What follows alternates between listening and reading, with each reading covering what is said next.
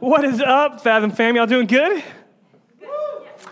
You're doing amazing. That's why, right? You're doing amazing. So good to see you guys. Hey, if you're a guest here, uh, we don't make you do anything weird like stand on the chair and wave your hand or uh, sign up and you know put your social security number or anything like that in. Um, but we just want to tell you that we love you and we're thankful uh, that you're here. We've been praying for you before you even got here, uh, not by name, but now um, we get to connect the name with the the heart that we've uh, been praying for. So we're so thankful you're here. I'm, I'm joined by John Carlo. Everybody get up for JC. Got Jesus Christ initials, you know. Good morning, brother. Good morning. Uh, I'm just not going to take a lot of your time, but I just got a few questions for you guys. One, how many of you have been on a mission trip? Raise your hand if you've been on a mission trip. Just a few, okay. Second question, how many of you feel like a missionary? How many of you feel like a missionary? All right. So uh, I got some of them. Yeah. Like maybe. Well, well, guess what? I got great news. All of you are missionaries. Is that great? Is that great news? Let me, let me just ask a question. That uh, when I was um, in college, there was this girl that God felt she felt like she was called to be a missionary, but she didn't want to accept that because she and this is God honest truth. This is from her words, not mine. She said, "I can't receive that call because every missionary I've ever seen is ugly. So God was calling me to be ugly." I'm so dead serious. So sometimes that's scary. So. Um, Anyway, neither here nor there. No, sorry to interrupt you, but I thought it was ridiculous and funny. Yeah, you get, because here's the thing. If you are consider yourself a Jesus follower, if you consider a believer, then guess what? You got called to be a missionary. Yeah. You got called to be part of the Great Commission. You got called to proclaim forgiveness of sins. You got proclaim salvation through His name, and you got called to make disciples. Now the question might be, like, how did that look like? Because a lot of us can't travel. A lot of us well don't have the time. We got kids, and all those questions that come about. There's like, why can't I be a missionary? Well, the fact is that when Jesus said to be a missionary, He says to all the nations, and that includes us here. Yeah. That includes the United States. That includes Jacksonville. And we even go back to the Luke chapter 24, 47, he even says to do this in all the nations, begin in Jerusalem. Meaning, Yeah. like, you need to start here. And so the question now is like, well, I've never been on a mission. Now what to do? You Yeah. don't know what to do. So, well, no worries. Pastor Colin here. We are here to help you out. And uh, because we want to have uh, be a church that not only serve inward, but serve outward. Yeah. We want to reach not the one here, but even the ones out there. And so we're going to present little challenges every month um, that's going to cover some circles. This month, we're going to cover the neighborhood circle. Yeah. And the challenge of this month is very simple meet your neighbor, meet somebody that you haven't met yet. Maybe across the street, maybe it's the one two house down, maybe it's the next door to your left or next door to your right.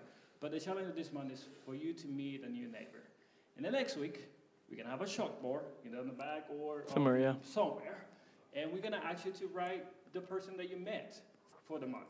And we're gonna have it right there. We're gonna see all the new neighbors that we have met, and we're gonna also pray for them because when I see that chalkboard, I see all those names. Somebody might sit down and just pray for them. So that's the challenge for this month. We're gonna do this every month. We're gonna cover all- these circles, and we all in a few months we're gonna see how we, all of us we are missionaries. Yeah, absolutely. Thanks, dude.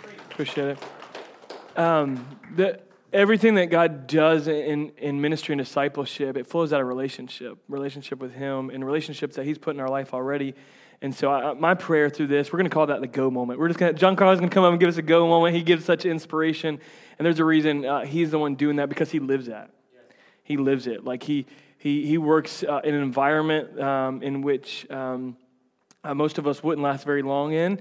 And, um, and he, he's so intentional uh, about that investment. Our, our county, our entire county has honored him that he's the best at what he does.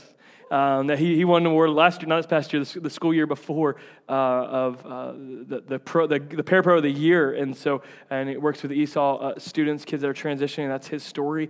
And, and it's a ministry for him. He lives and breathes it. And so uh, uh, I just honor you and love you, man, because you, you lead this. And, and I think you're going to help all of us make those tangible next steps, like to meet our neighbors. Just this, it's simple. Like we got to start there. I'm not going to like, you know, you know, save whatever, you know, go uh, off the world if I'm not just learn their name first, you know. So let's let's start there. And so uh, I'm excited. Uh, to, today we're going to wrap up our series uh, called ABCs of Financial Freedom, and you won't hear me talking a ton about finances, and you're going to be like, that's a little bit weird. The whole thing was called Financial Freedom, but uh, we're going to move to a text here in just a moment in Mark chapter 10 in which Jesus will talk about finances, but the finances aren't the point. It's the heart that God's that God God is after.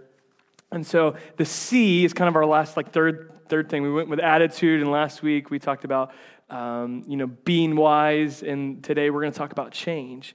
I think change in our culture is not something uh, that we think of something as very useful in our life. And uh, for our family, we've got like a little family uh, collection jar, and it's for uh, family vacations. Our kids, we've got three kids, and they, they enjoy throwing money uh, in there. And then when we get time for vacation, we get 100 bucks or something in there. Like, hey, that's nice. It takes a, a chunk off of a flight, or maybe it'll pay for uh, gas money where we're going, or something like that. And so they, they enjoy that. And so, but a lot, of, oftentimes we don't think it is very useful. There was, uh, there was this man, his name was Ira Keys, back in the 1950s when he was about 15 years old.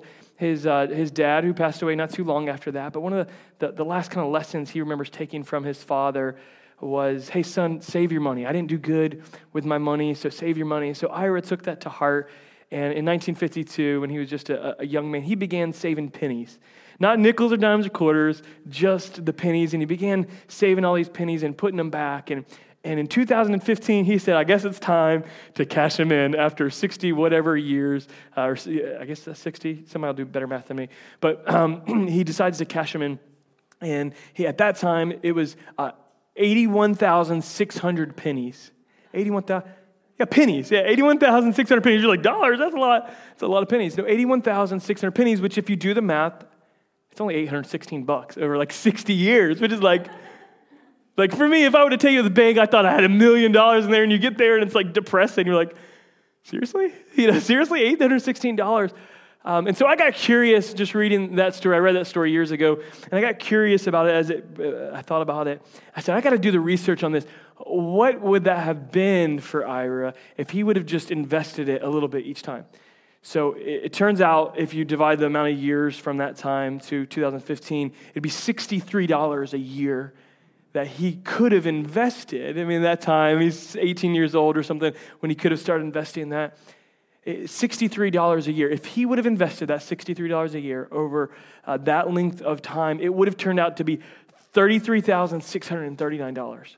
40 times um, what he did saving it and just kind of plugging it away and storing it. And so there's just this lesson that a little bit of change goes a long way when it's invested in the right place invested in the right place. And, and I think, just like we were talking about this go moment, God's got you. He wants you to be invested. Taryn has been just keeps repeating this phrase that we, we shared in service a few, while, uh, a few weeks ago that we're not stuck, we're sent. Sent where God has us. And, and so, um, so I'm thankful for, for what God's going to do in this time. And uh, I, am a basketball coach now, and which has made my voice really raspy, which I think actually helps me sing, but it does not help me preach any better. Um, but my voice is real raspy because I'm like a yeller coach, like like ah, like eight year olds, and I'm just like going after them, like get your defense right, open stance, and and so. But so I'm teaching Beckett uh, basketball.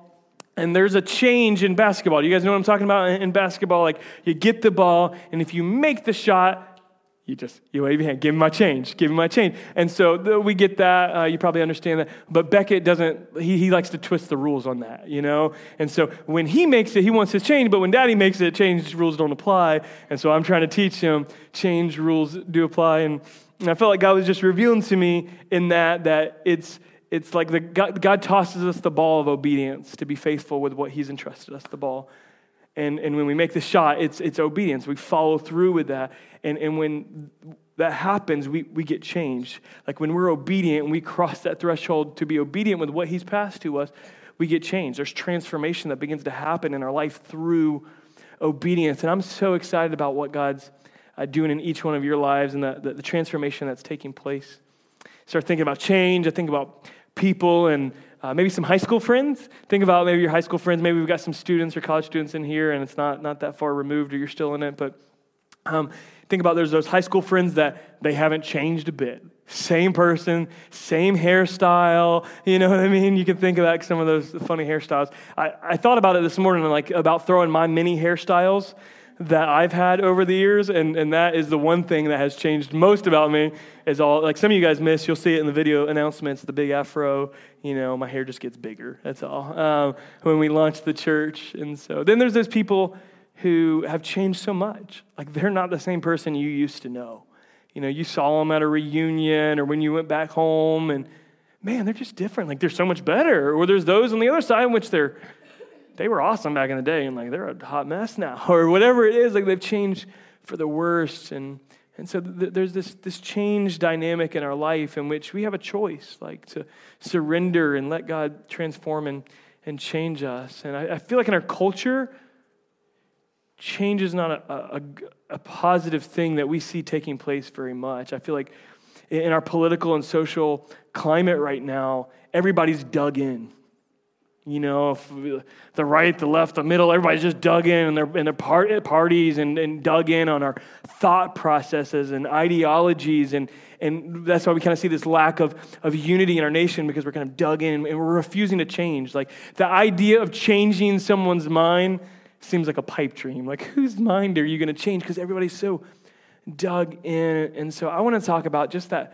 that posture of change and the change that, that God does in our life and what He wants and that that money is just a vessel in which He helps to transform us. And it's an area, it's one area of many areas in which God wants to do, do some change in our heart. And so I want to look to uh, Mark chapter 10. We're going to look to a story that's often known as the rich young ruler in Mark chapter 10, verses 17 through 31. So I'm going to read a, a little bit of a, a, longer passage, about 14 verses, and then I want to process this and just see what God would speak to each of us uh, this morning. Excuse me. Uh, and as Jesus started on his way, a man ran up to him and, and he fell on his knees before him and he said, Good teacher, he asked, What must I do to inherit eternal life? Uh, Jesus answered him, Why do you call me good? No one's good except God alone. You know the commandments don't murder and do not commit adultery and do not steal. Do not give false testimony. Do not defraud and honor your father and mother.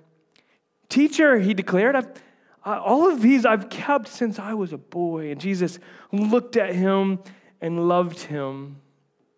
Don't miss that. And loved him. One thing you lack, he said.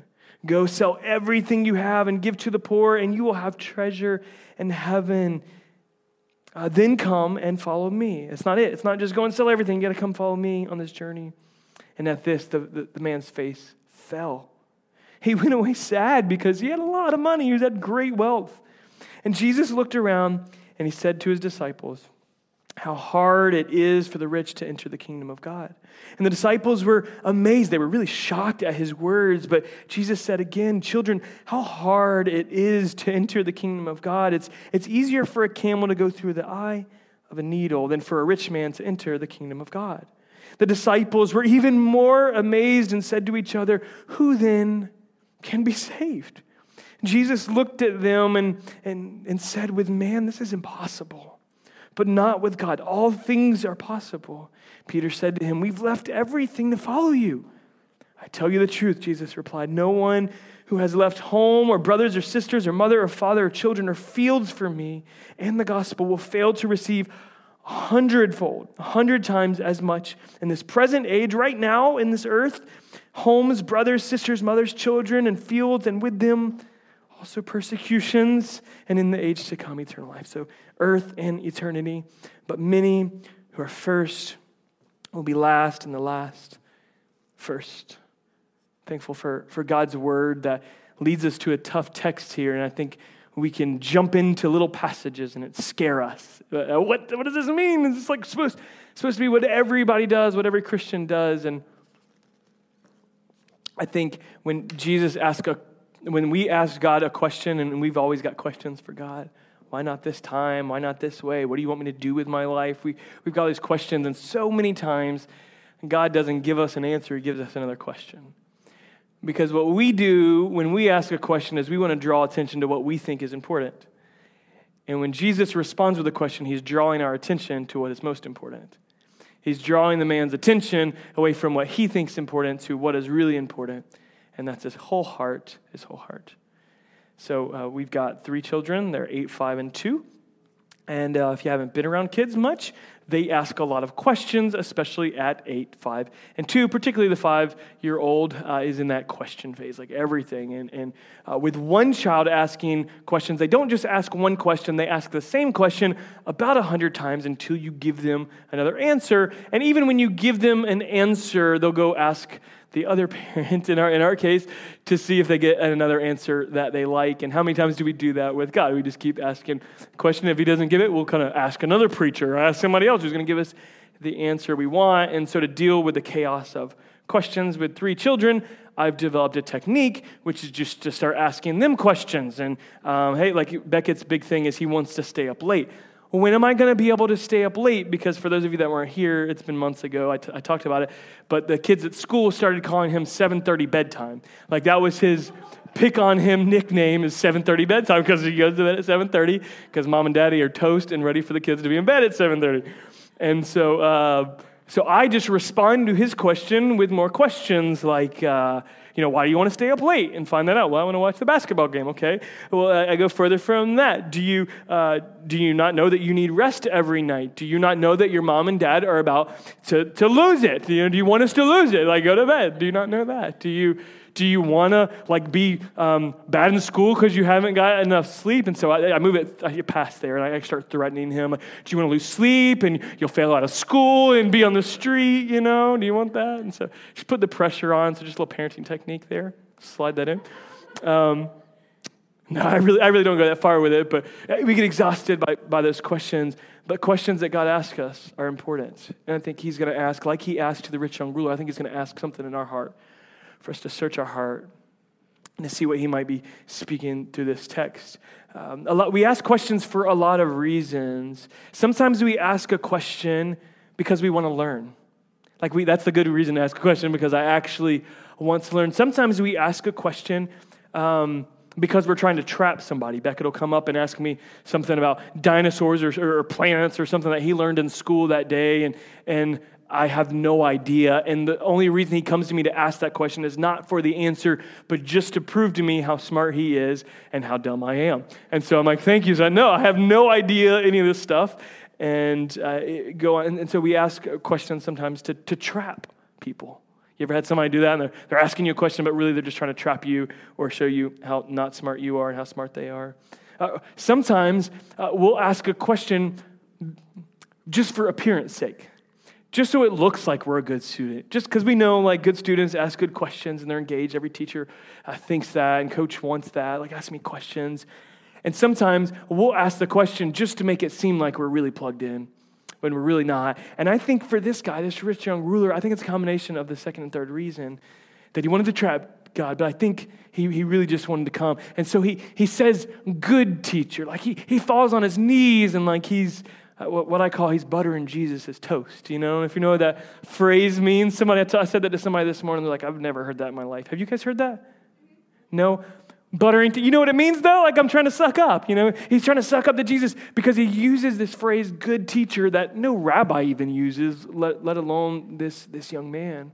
So he's using this to, to try to suck up, and Jesus responds by, by turning his attention like, why, why do you call me good? And it's not because uh, God isn't uh, good. And he goes on to list the ways in which this man probably defines goodness in his own life and how good he is because he really just wanted to show how good he was doing. That's why he asked the question Hey, I'm perfect, Jesus. Have you noticed? Like, I'm, I'm keeping all of these rules. I've done all those things since I was a, a child. And, and, and Jesus is turning his attention to um, really deeper into what this man says, which is, uh, What do I have to do? The, the man's attention is on doing, it's on works. And, and whether we want to or not, maybe you grew up in a house in which it was all about performance. Just think about that. It was about your grades being right, and it was about acting right all the time. And hey, like parents, I get it. We struggle with this, like, because like we do need to call our kids to a higher standard. We do need to train them up in the way they should go, but we can do that in grace and not based off of that. And like their love and our love and acceptance is not based off of that. Is it, you know what I'm talking about? So. Um, but, but I think we struggle with this idea of being kind of works focused and being focused on what we do because of our upbringing and our home, religious environments you grew up in, which it was about the checklist. It was about keeping the rules. And what happens out of that, one, is what the New Testament tells us, is that brings death. Like it doesn't lead anywhere good. And if you've ever lived kind of under that kind of religious environment internally or in that home, eventually it kind of it rots us. It rots us. And so what I want us to, to understand is, is that what Jesus is pushing him deeper into that. Look, you've done all these things, and yet it's still not enough. It's, it's still not enough. You've done all these things, but you're, you're missing. I think um, when he asked, What must I do to inherit eternal life? It's kind of like a student, or think back when uh, you're in school. I'm, I'm looking at, at, a high schooler down here, and, and if you're prepping for a test that's coming up, and you start thinking, How many hours do I have to study for this thing or how long is this going to take me? And we're usually thinking, what's the minimum I have to do to pass? You ever been in those? It's busy. Some of you are in college uh, right now. You've been in that class. What's the minimum I have to do to get by? But we still do that in our workplace you know, what's the minimum I have to do to not get fired? What's the minimum hours I have to be here? Uh, what's the minimum I have to do as a spouse to not have my, my spouse mad at me? You know, for them to not leave me? What's the, and some of us, we live that way. We just live that way. And what this man is basically saying, hey, what's the minimum? What do I got to do? What do I got to do? And Jesus is saying all this stuff, and yet still, it's not because salvation is not based on our goodness. It's not based on, on what we can do. So he found himself still lacking after he had done everything perfect since he was uh, a little boy. Since he was a little boy. And he says this phrase one thing uh, you, you lack. One thing you lack. I, I want to share just a few thoughts on, on God's heart for you and how much He loves you. I think it begins here with one thing you lack. Because God loves you enough to challenge you to change. I remember hearing a phrase a long time ago, and it's, um, yeah, it just left my brain. It was that good. It was that good. No, it, it really was. Uh, it, the phrase is um, God accepts you the way you are, even though the way you are is unacceptable. Like that, that was a phrase that really rung with me for many years. God accepts you the way you are, even when the way you are is unacceptable. Like we're flawed, but He, he loves us. And so our, our change and our transformation doesn't happen to receive His acceptance.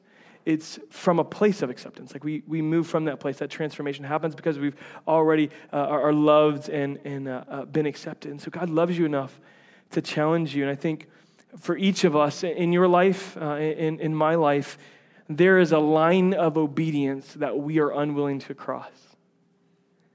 Uh, this morning, uh, it's been a long week to say the least, uh, a lot of traveling um, around uh, in Florida, and um, th- thankfully got some good rest last night. But uh, I set my alarm for five and, and snoozed that baby real nice, and Taryn slapped me at 5.30, like, hey, baby, you probably need to get up. And, and uh, I was texting with somebody last night because I was just exhausted, and I said, hey, you're preaching tomorrow, and uh, I'm just tired. I'm gonna give it to you. And I, I was just uh, being uh, joking, and and uh, they didn't think it was funny at all, but. Uh, I did, you know, smiling as I text. You ever do that? Like, you know, when you like think something's real funny and you start smiling, and you're just laughing at your own stupid joke. So, um, I do that way too often.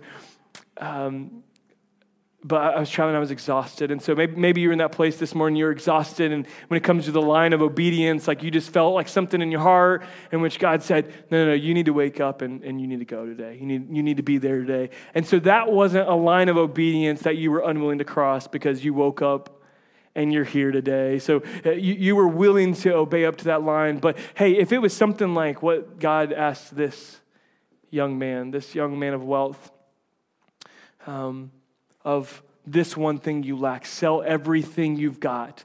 I'm guessing across the room that would be a line of obedience that was too far. I've heard one pastor call this line the threshold of scary. Right? There's this place in which it goes beyond my comfort zone and it's scary. In this life with the Lord, I think some of us, um, we've believed that this journey with God is, is going to be comfortable, and it's not. We cannot walk in obedience over the course of our life. And I said this uh, the other day we can't reach to the edge of the borders that God has called us to in our God given potential without faith. Like we can't. You can get so far in your strength and, and your wisdom and, and your works, but you cannot reach the edge, the edges of the tent poles that God has for your God given potential without crossing that threshold of scary to be obedient. because there is so much more that God has us has for us if we uh, will walk in faith. But God challenges us to move beyond that. And He says, This one thing you lack. This one thing you lack. I think when it comes to the Lord, I don't like to compartmentalize our faith, but I think sometimes it helps to think about the areas. I think we can trust God in certain areas, and then so, and with that, say, I trust God. And when we trust God in certain areas, but we don't trust Him holistically in everything, the reality is that that is an ongoing life journey in which we will be transformed more and more to walk in that obedience. And so let, us kind of categorize it for a second. Like uh, when I first said, yes, I trusted God with salvation to inherit eternal life, right? Yes, I'd rather go to heaven than hell. Like, amen. I can trust you in that, God. Uh, and then, like a couple years later, so I, I, get challenged with the word. I read the word, and, and, and, it asks me to trust God with my finances. And, and like, man, that's a struggle for me because I'm really controlling. I like to have all my money.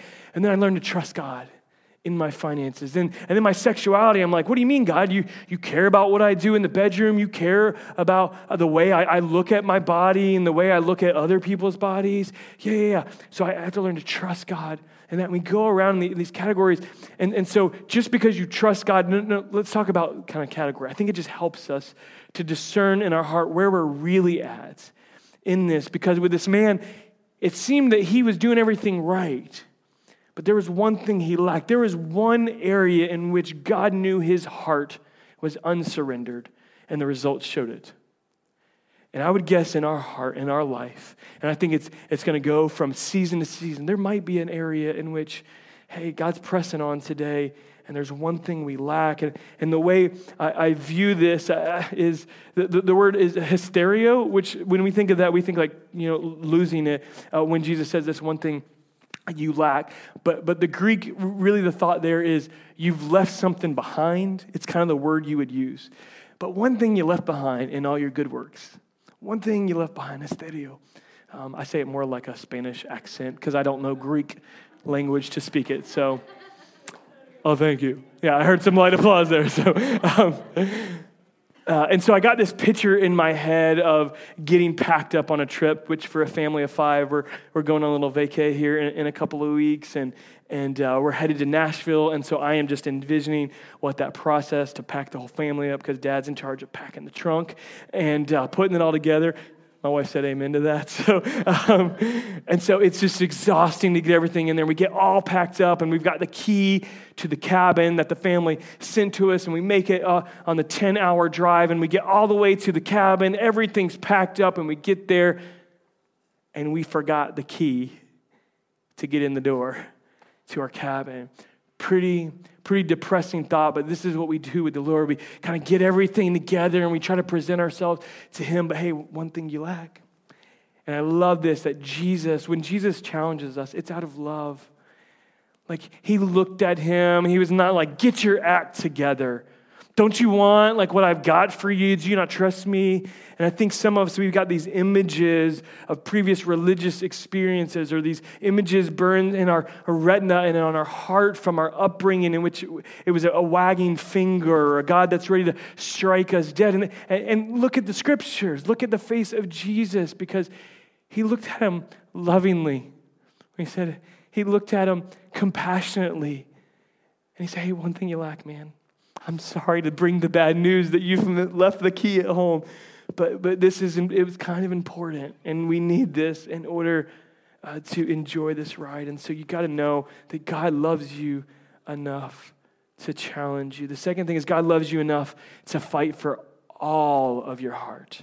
Talk about He loves you enough to fight for all of it, not just pieces of it. When I think about the characteristics of God, if I would define him and we would start naming across the room, how would you describe the characteristics of God? We'd say he's good and, and, and he's graceful and he's merciful and he's sovereign and he's just. And, and we'd say all these things. And, and I doubt that many of us would come to one of the, the, the defining characteristics and traits of God that personally has always been tough. And it took me some time to wrap my brain around what this meant that God had this quality because I always have negative association with it, and it's that God is jealous. You know, of all the ways we describe him, that's the one that's like, man, there's kind of a negative connotation to that. We, we think we need to get rid of jealousy, and, and there is jealousy we, that we need to uproot from our life, but there is a purity to God's jealousy that, that we can't quite understand uh, fully, um, but it's a beautiful picture to see. When, when Taryn and I had just started dating. I'm a quality time guy, and we had done nine hours of long distance uh, for two years. It's a long time for long distance. And if you're long distance in the room or listening on podcasts, like if it's meant to be, it's going to last, you know, because otherwise ain't, it ain't worth it otherwise. You know what I mean? It's just not worth it. And uh, when we would get together, I'd drive down on a break or, or holiday, and, and we'd hang out. And, and, uh, and I'd find myself getting really mad as we would drive down the road and she'd pick up the phone and talk to somebody. I would get furious. One, because I'm a quality time guy, and we haven't gotten quality time. This is my time. And I'm not a jealous type where I'm like jealous of someone looking at her um, or, or, anything like that or previous boyfriends. But in these moments, I, w- I would just be jealous. I was jealous for time with her. I was jealous for all her attention. And, and don't we know that that's the way God sees you?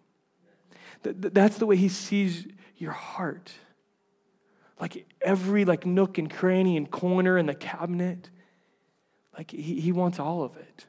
And he's not afraid of it because he loves you. Like we're afraid. We've got the closet closed. We've got the, the cabinets closed. No, it's okay. Open it up because you're accepted the way you are, even though the way you are is unacceptable.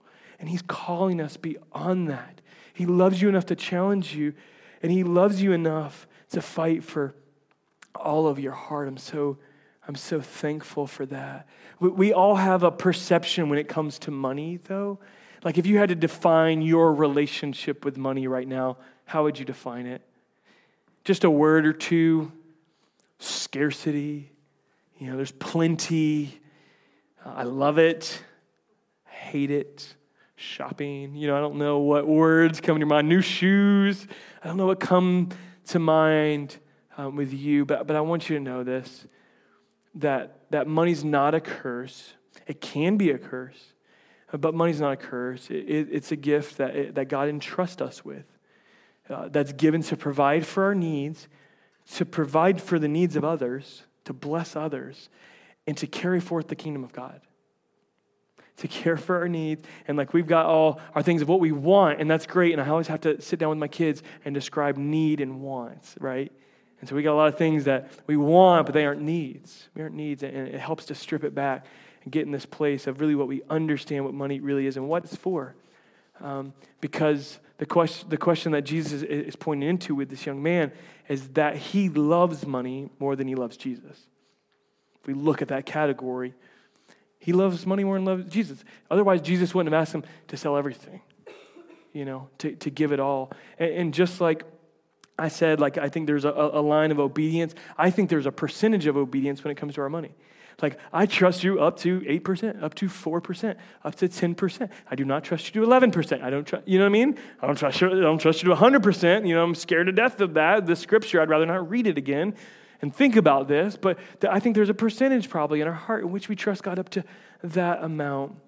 But here's the beauty of it is when we're unwilling to pass that threshold, uh, we're also unable to receive his strength to do things that are impossible, to do things that don't make finite sense, that don't even make money sense, that, that confounds the ways of man. And God wants us, and he loves you enough to give you the strength to change. He does. This man walked away with sadness, and here Jesus takes this as a teachable moment for his disciples who have sacrificed a lot. And he says a phrase that for anyone who has a healthy bank account or anything in the room, uh, frankly, a phrase that scares us. It's difficult for the um, rich to enter the kingdom of God. And if you're uh, among the wealthy in the room, like this kind of just stirs your heart, and you say, Say, what? Talking about me? You know, because you know where your tax bracket is and you know how you're doing in your savings account and your bank account. And this is hard. You got to like process it. What, you, what is Jesus saying? But I think when we take just that line and we don't understand the whole thing of what Jesus is teaching, we'll, we'll miss it. Because he uses a figure of speech to say, it's difficult, like a camel entering through an eye of a needle. It's basically impossible. And so if we stop there, we'll be like, who can be saved? And then this guy walks off, and the disciples are still struggling with this. And Jesus goes a step further. He said, Look, with man, It's impossible. If you do this on your own strength, it's impossible.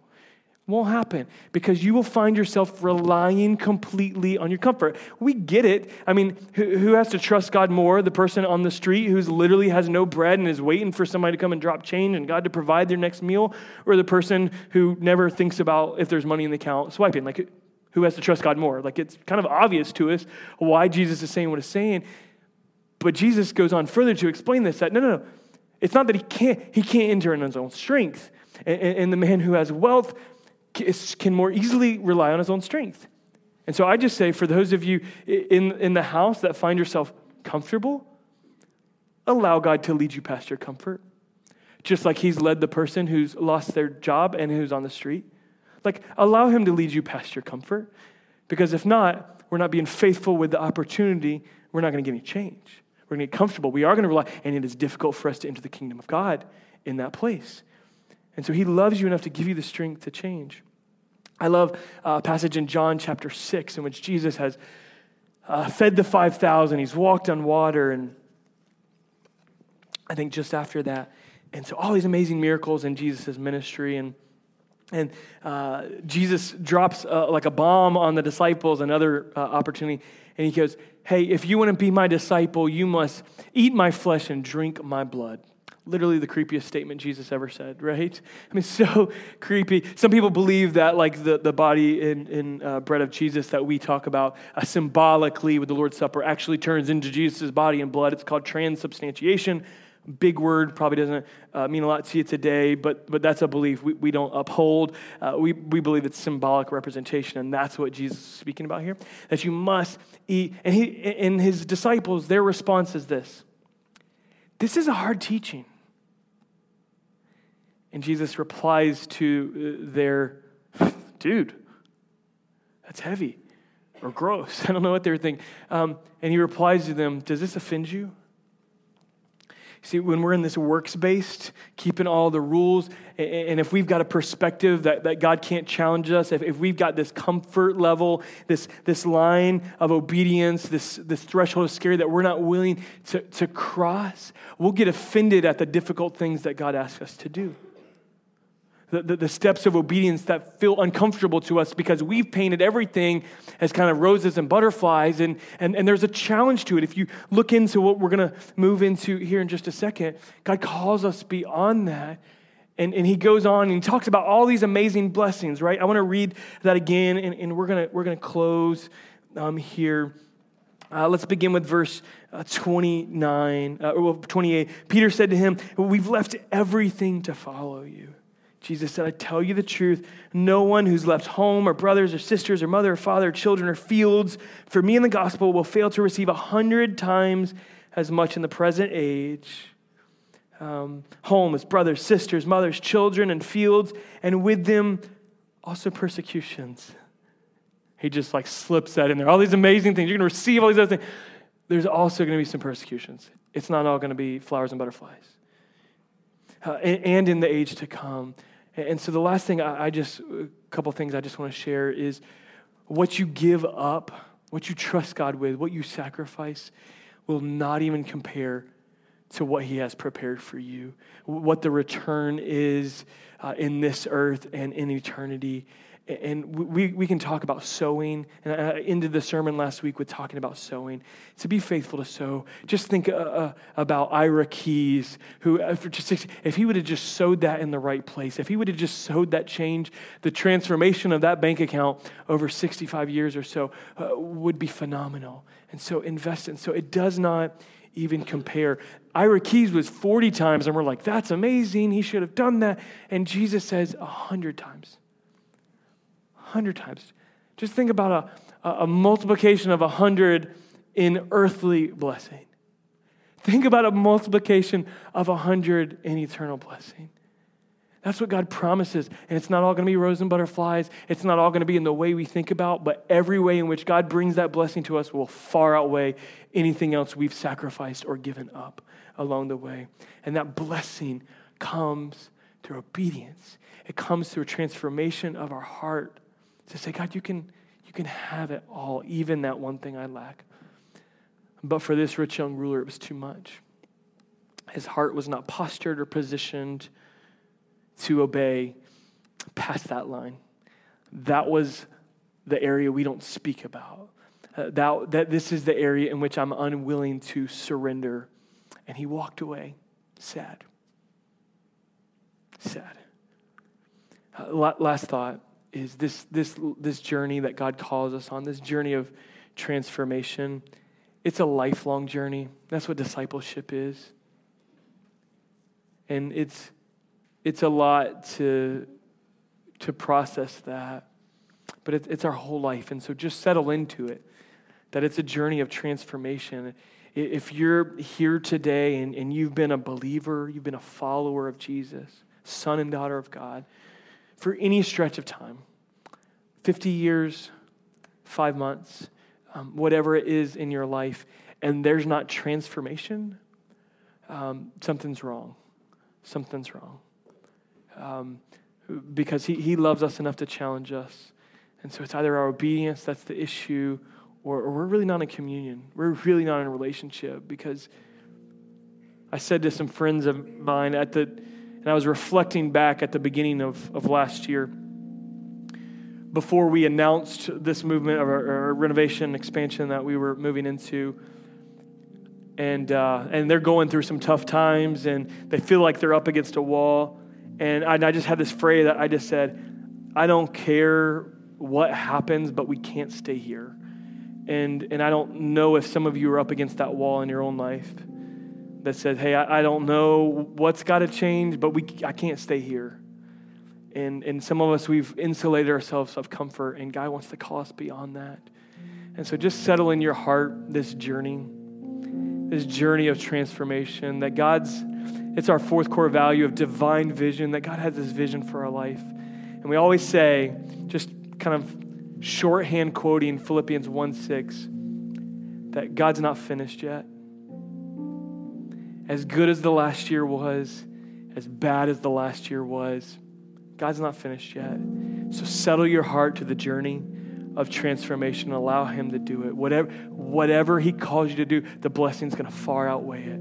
It's going to far outweigh it. And so be faithful in that. Be faithful in that. Eugene Peterson, a pastor and theologian who wrote the message translation of the Bible, more conversational 21st century version, you know, he said this phrase success is long obedience in the same direction long obedience in the same direction. Just be faithful. Just be faithful. Just keep at it. Just be faithful. Like success is just that long obedience. Like God, God's not going to leave you, like we sang earlier, we're not forsaken. He's not going to leave us. And so just keep, keep going, keep at it. So I don't know what's going on in your heart. I don't know where this is landing for you. Frankly, I don't know the one thing you lack. But let's just Let's, let's stand and we're going to pray and sing here in just a moment. And frankly, I don't care if you sing this song with us. Here's what I do want I want you to search your heart like David did and just said, Search me, Lord, and, and, and know my heart. See if there's any wicked way in me, God. See if there's something that I'm withholding from you. Would you search me, God? Would you, all over again, would you just bring me back to this place? Because I don't want to show up at the cabin and not have the key to get in and enjoy the blessings, God. I don't want to make it all about my hands and what I can do, God, the work of my hands. I want to make it about your goodness and your blessing, God. Would you lead us on today, Father? We, we open our arms, we open our hearts to simply say, We trust you, God. Here I am. Send me, God. I'll be a vessel for you. I'll be a vessel of obedience, God.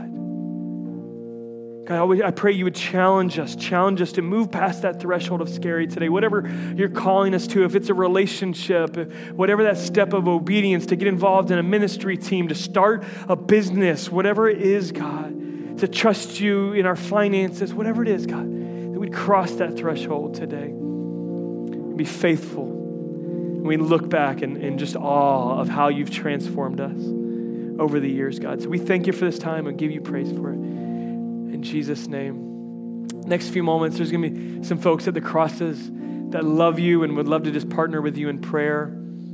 if you're just up one of those things, maybe a, fir- grace, great first step is to come to someone and be like, hey, I need prayer over this because I, it's, it's a threshold I got to cross, and I need God's strength. I can't do it on my own, and just to join with them in prayer. But come on, let's make our heart open to just what God's speaking to us individually. And I, and I believe that, that some of us this week, God's going to challenge us. Uh, challenge us. There's going to be a threshold that shows up. It's going to hit us, and we know what it is.